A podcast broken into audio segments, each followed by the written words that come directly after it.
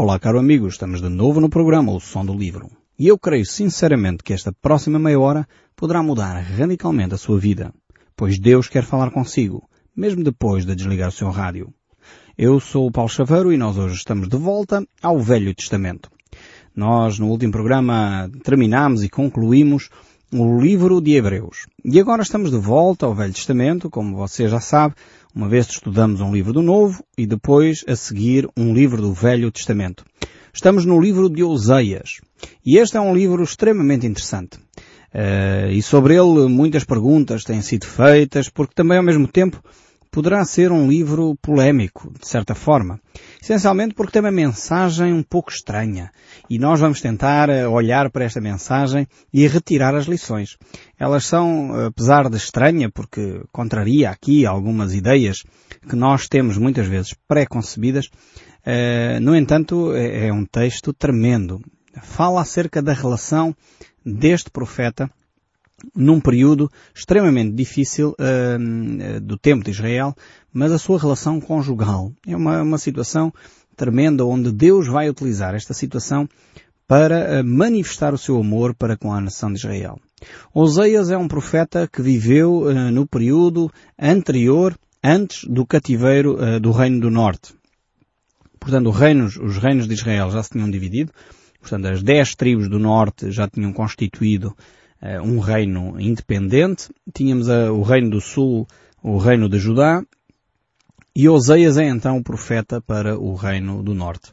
Então Oseias é um profeta que vive num período extenso, vive no período do norte e profetiza então a nação uh, de Israel. Muitas vezes nós usamos a expressão Israel para falar do povo de Deus, mas na realidade, após uh, o reinado de Salomão e do seu filho, portanto, uh, o reino divide-se e fica as dez tribos do norte uh, num processo independente com Jeroboão e depois as duas tribos do sul também constituindo um, um, país, no fundo, independente.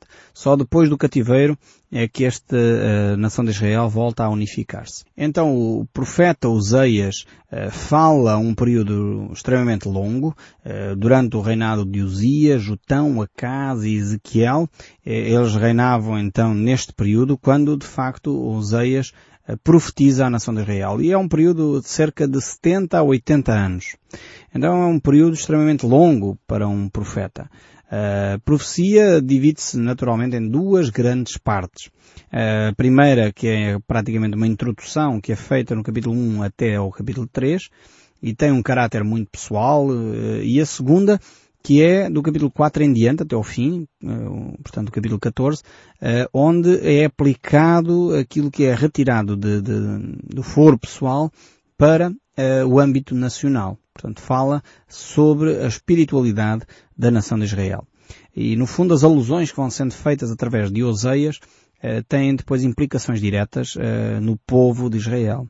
Por isso mesmo são, são reflexões extremamente interessantes para nós também, que vai-nos certamente um, revelar a vontade de Deus, o desejo de Deus para cada um de nós. Esta mensagem é uma mensagem que poderíamos dizer, de certa forma, alegórica, porque Oseias um, é, portanto, é a história dele mesmo que é usada para retirar as lições para a nação de Israel.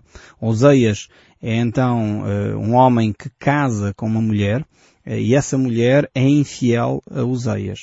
E em vez de ele agir eh, de acordo com a lei, portanto o livro de Oseias é, é um livro onde a graça de Deus é, transpira por cada letra, por cada página, eh, porque de facto Oseias eh, vive com esta mulher. O que a lei dizia que uma mulher que é adúltera deveria ser morta, uma mulher ou um homem que fosse adulto, deveriam pagar com a vida isso, essa infidelidade.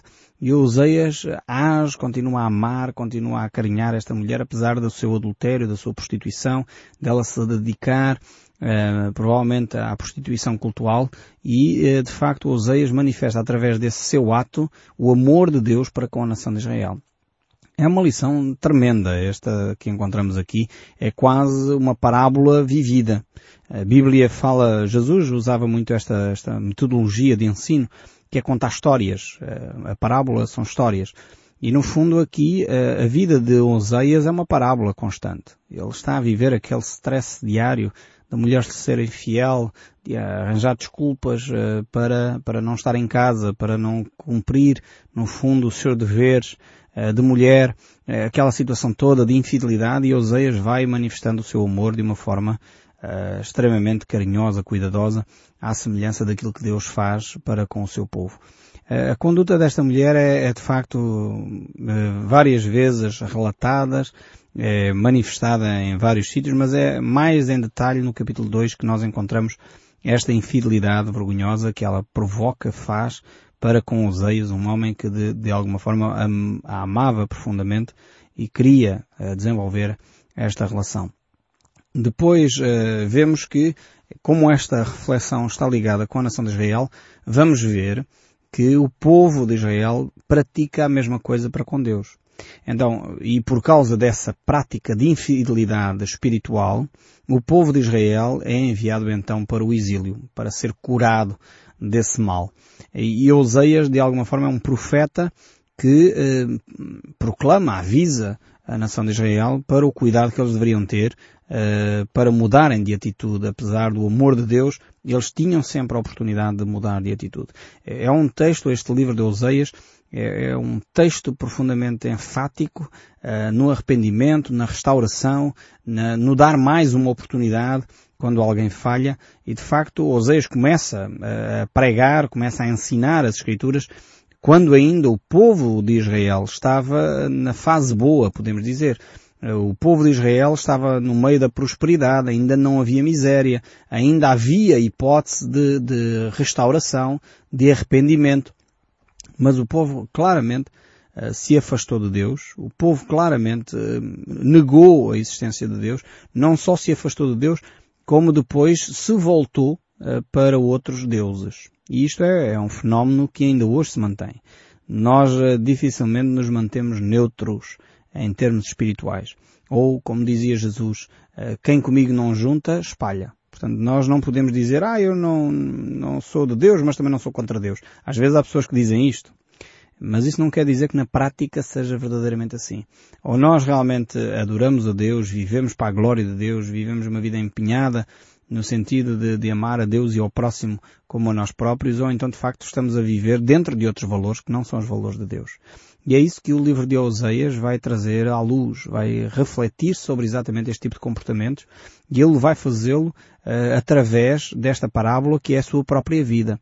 Ele vai trazê-lo através desta ideia que é a sua esposa, ser-lhe infiel, andar a ter este tipo de comportamentos, que é de facto uma situação uh, extrema, horrível para qualquer casal que tenha que viver esta situação.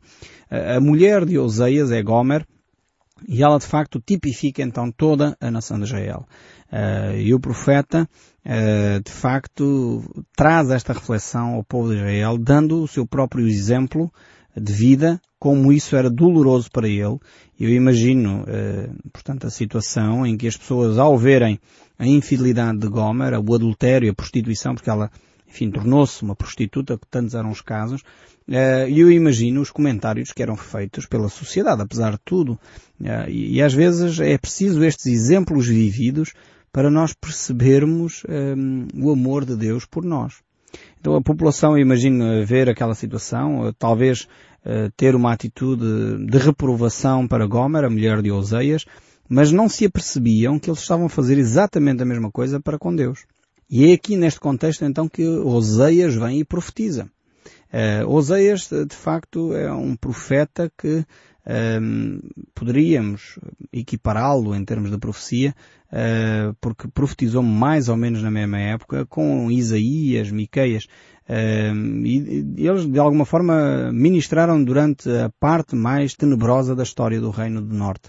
Ele presenciou a queda uh, de várias dinastias, Todo o reino era completamente corrupto, moralmente e politicamente. A anarquia estava-se a estabelecer cada vez de uma forma mais enfática. Uh, os sacerdotes eram homens que de facto estavam longe da voz de Deus ehm, e de facto era um ambiente extremamente pesado. As trevas estavam, parecia, a ganhar terreno cada dia que passava.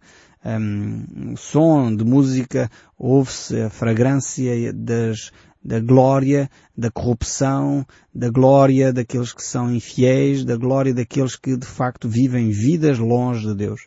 Em vez do povo se arrepender, voltar aos caminhos de Deus, deixar o seu pecado, não. Se eles tivessem feito isso, Deus teria sarado, teria eh, de facto acolhido o povo, teria restaurado esta nação. Mas o povo preferiu continuar na sua prostituição espiritual, continuar na sua, na sua infidelidade a Deus, continuar a achar que eles é que sabiam. E às vezes nós cometemos os mesmos erros. Pensamos nós que nós é que sabemos, foi por nossa astúcia uh, que a nossa vida está hoje uh, mais bonita, enfim, a família está organizada, financeiramente estamos bem, e nós começamos a achar que fomos nós que fizemos as coisas. Não nos apercebemos que é Deus quem está por detrás a abençoar, que é Deus quem está por detrás de nós a cuidar, a proteger, a fortalecer as nossas ações e muitas vezes é quando nos esquecemos de Deus que depois chega a catástrofe, chega a desgraça, chega a enfermidade, chega às situações delicadas e como diz o povo, nós só nos lembramos de Deus no momento da aflição. Só nos lembramos quando a coisa aperta. Aí nós voltamos para Deus, voltamos para as Escrituras, voltamos à igreja, voltamos... Conheço N pessoas que chegam perto de mim, ah, pode orar por mim, estou a viver uma situação de doença. Claro que oro, é óbvio que oro, mas seria muito melhor se nós pudéssemos prevenir esse tipo de situações, porque algumas delas, às vezes há doenças, porque o nosso corpo é mesmo assim, nós somos seres humanos falíveis, uh, sujeitos à doença, à enfermidade, faz parte da nossa natureza humana, não tem a ver com pecado necessariamente, nem com afastamento de Deus, mas outras vezes tem, e Deus quer simplesmente trazer ao seu caminho, trazer-nos de volta a Ele e por vezes permite que esse tipo de situações ocorram à nossa vida. É necessário de facto orar, é voltar aos caminhos de Deus. Mas o que eu vejo muitas vezes é que as pessoas assim que a aflição passa esquecem-se outra vez de Deus. Então é necessário voltarmos às Escrituras, mas com convicção, com uh, uma atitude de permanência, perseverança. E esse é o desejo de Deus para nós. Uh, foi por isso então que Oseias, durante tanto tempo, uh, revela e prega e, de alguma forma desenvolve através do seu ensino, ehm, que o povo está em pecado, precisa da justiça de Deus, precisa da santidade de Deus, precisa do amor de Deus, precisa voltar àquilo que era a sua relação com Deus.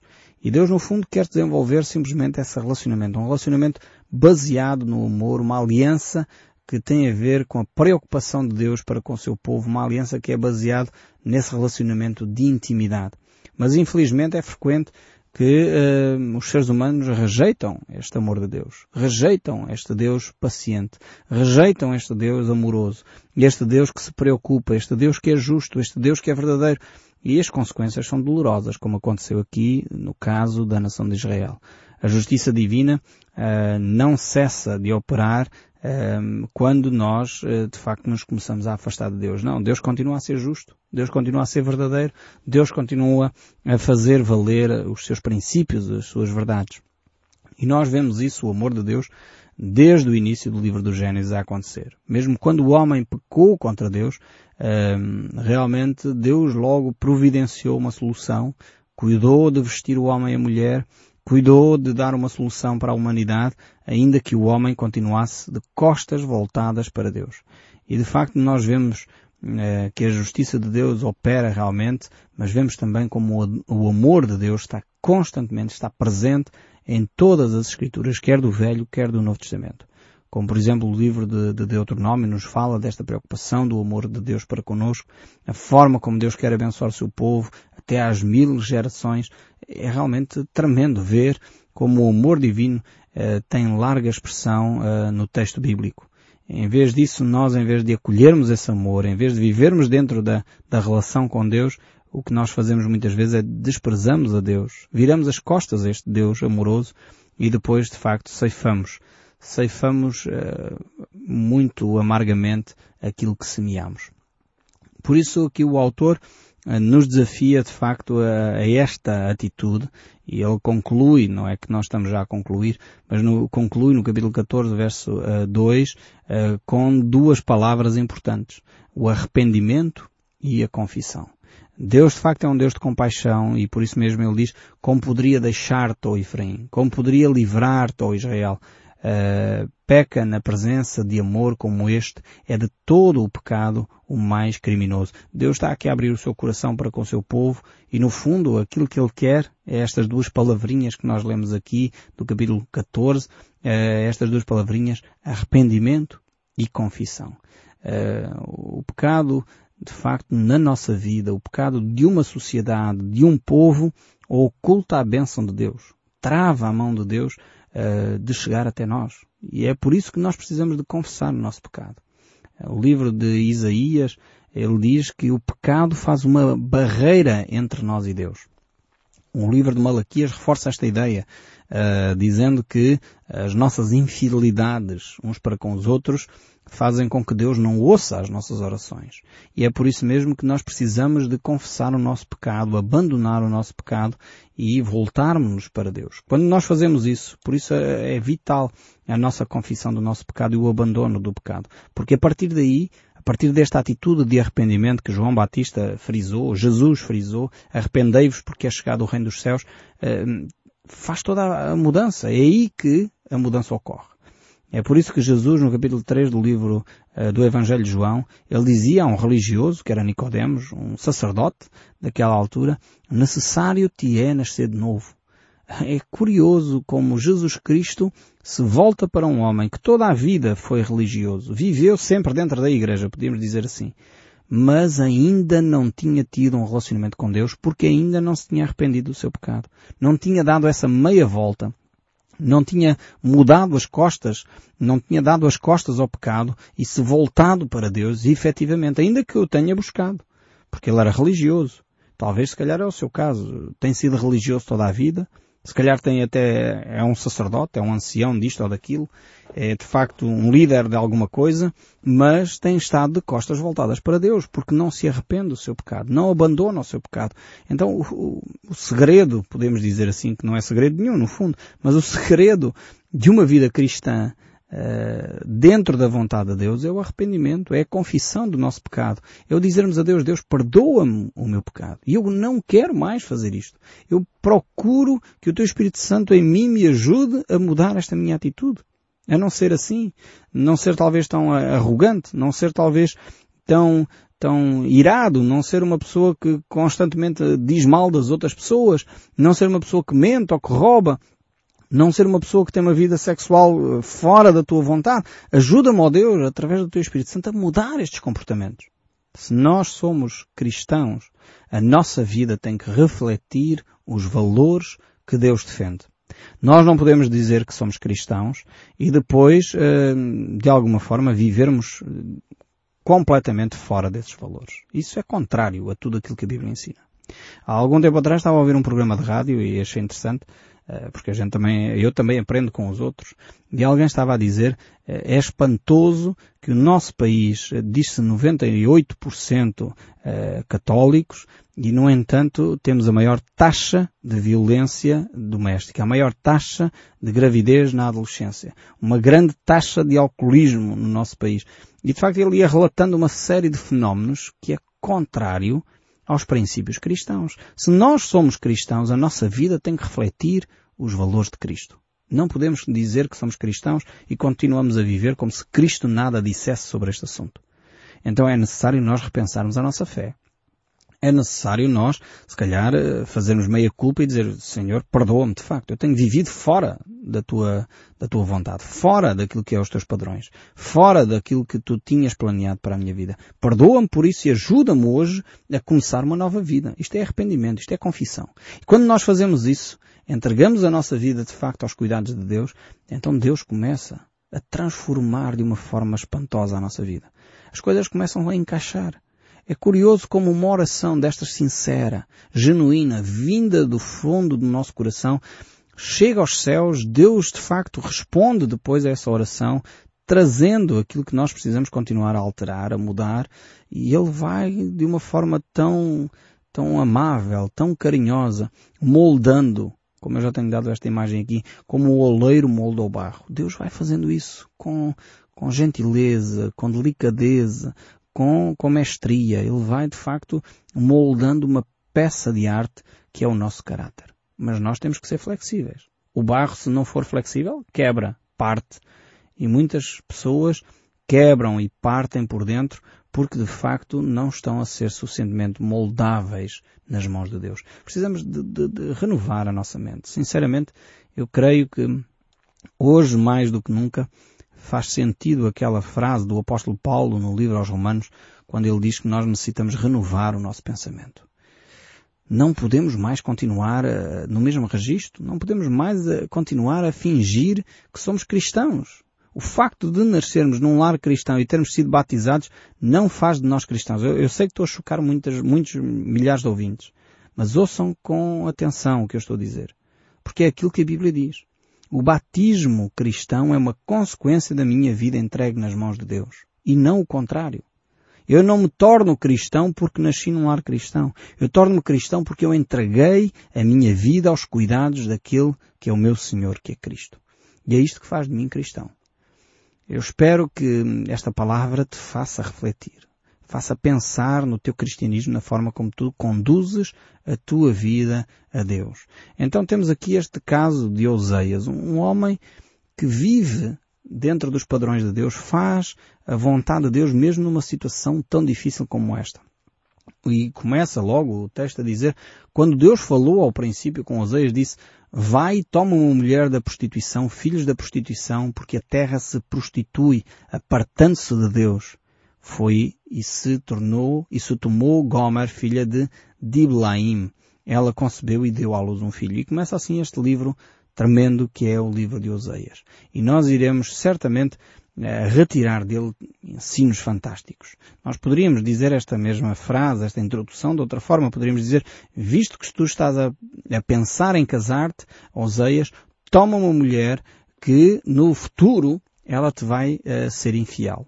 É uma outra forma de traduzir este texto que eu acabei de ler, esta introdução ao livro de Oseias. Deus vai fazer com que Oseias passe por uma situação que vai servir de ilustração, de ensino para toda a nação de Israel. E talvez você está a viver uma situação assim, em que a sua vida, as suas dificuldades, se estão a tornar uma referência para que as pessoas possam possam eh, refletir sobre a sua própria vida, refletir sobre a sua própria relação com Deus. Então, deixe Deus moldar, arrependa-se, volte aos caminhos de Deus e deixe Deus moldar o seu caráter, porque é aí que Deus está a operar. É aí que Deus está a fazer o verdadeiro milagre. Eu espero sinceramente que o som deste livro continue a falar consigo, mesmo depois de desligar o seu rádio. Nós no próximo programa voltaremos a olhar para o livro de Oseias. Até lá, que Deus o abençoe ricamente.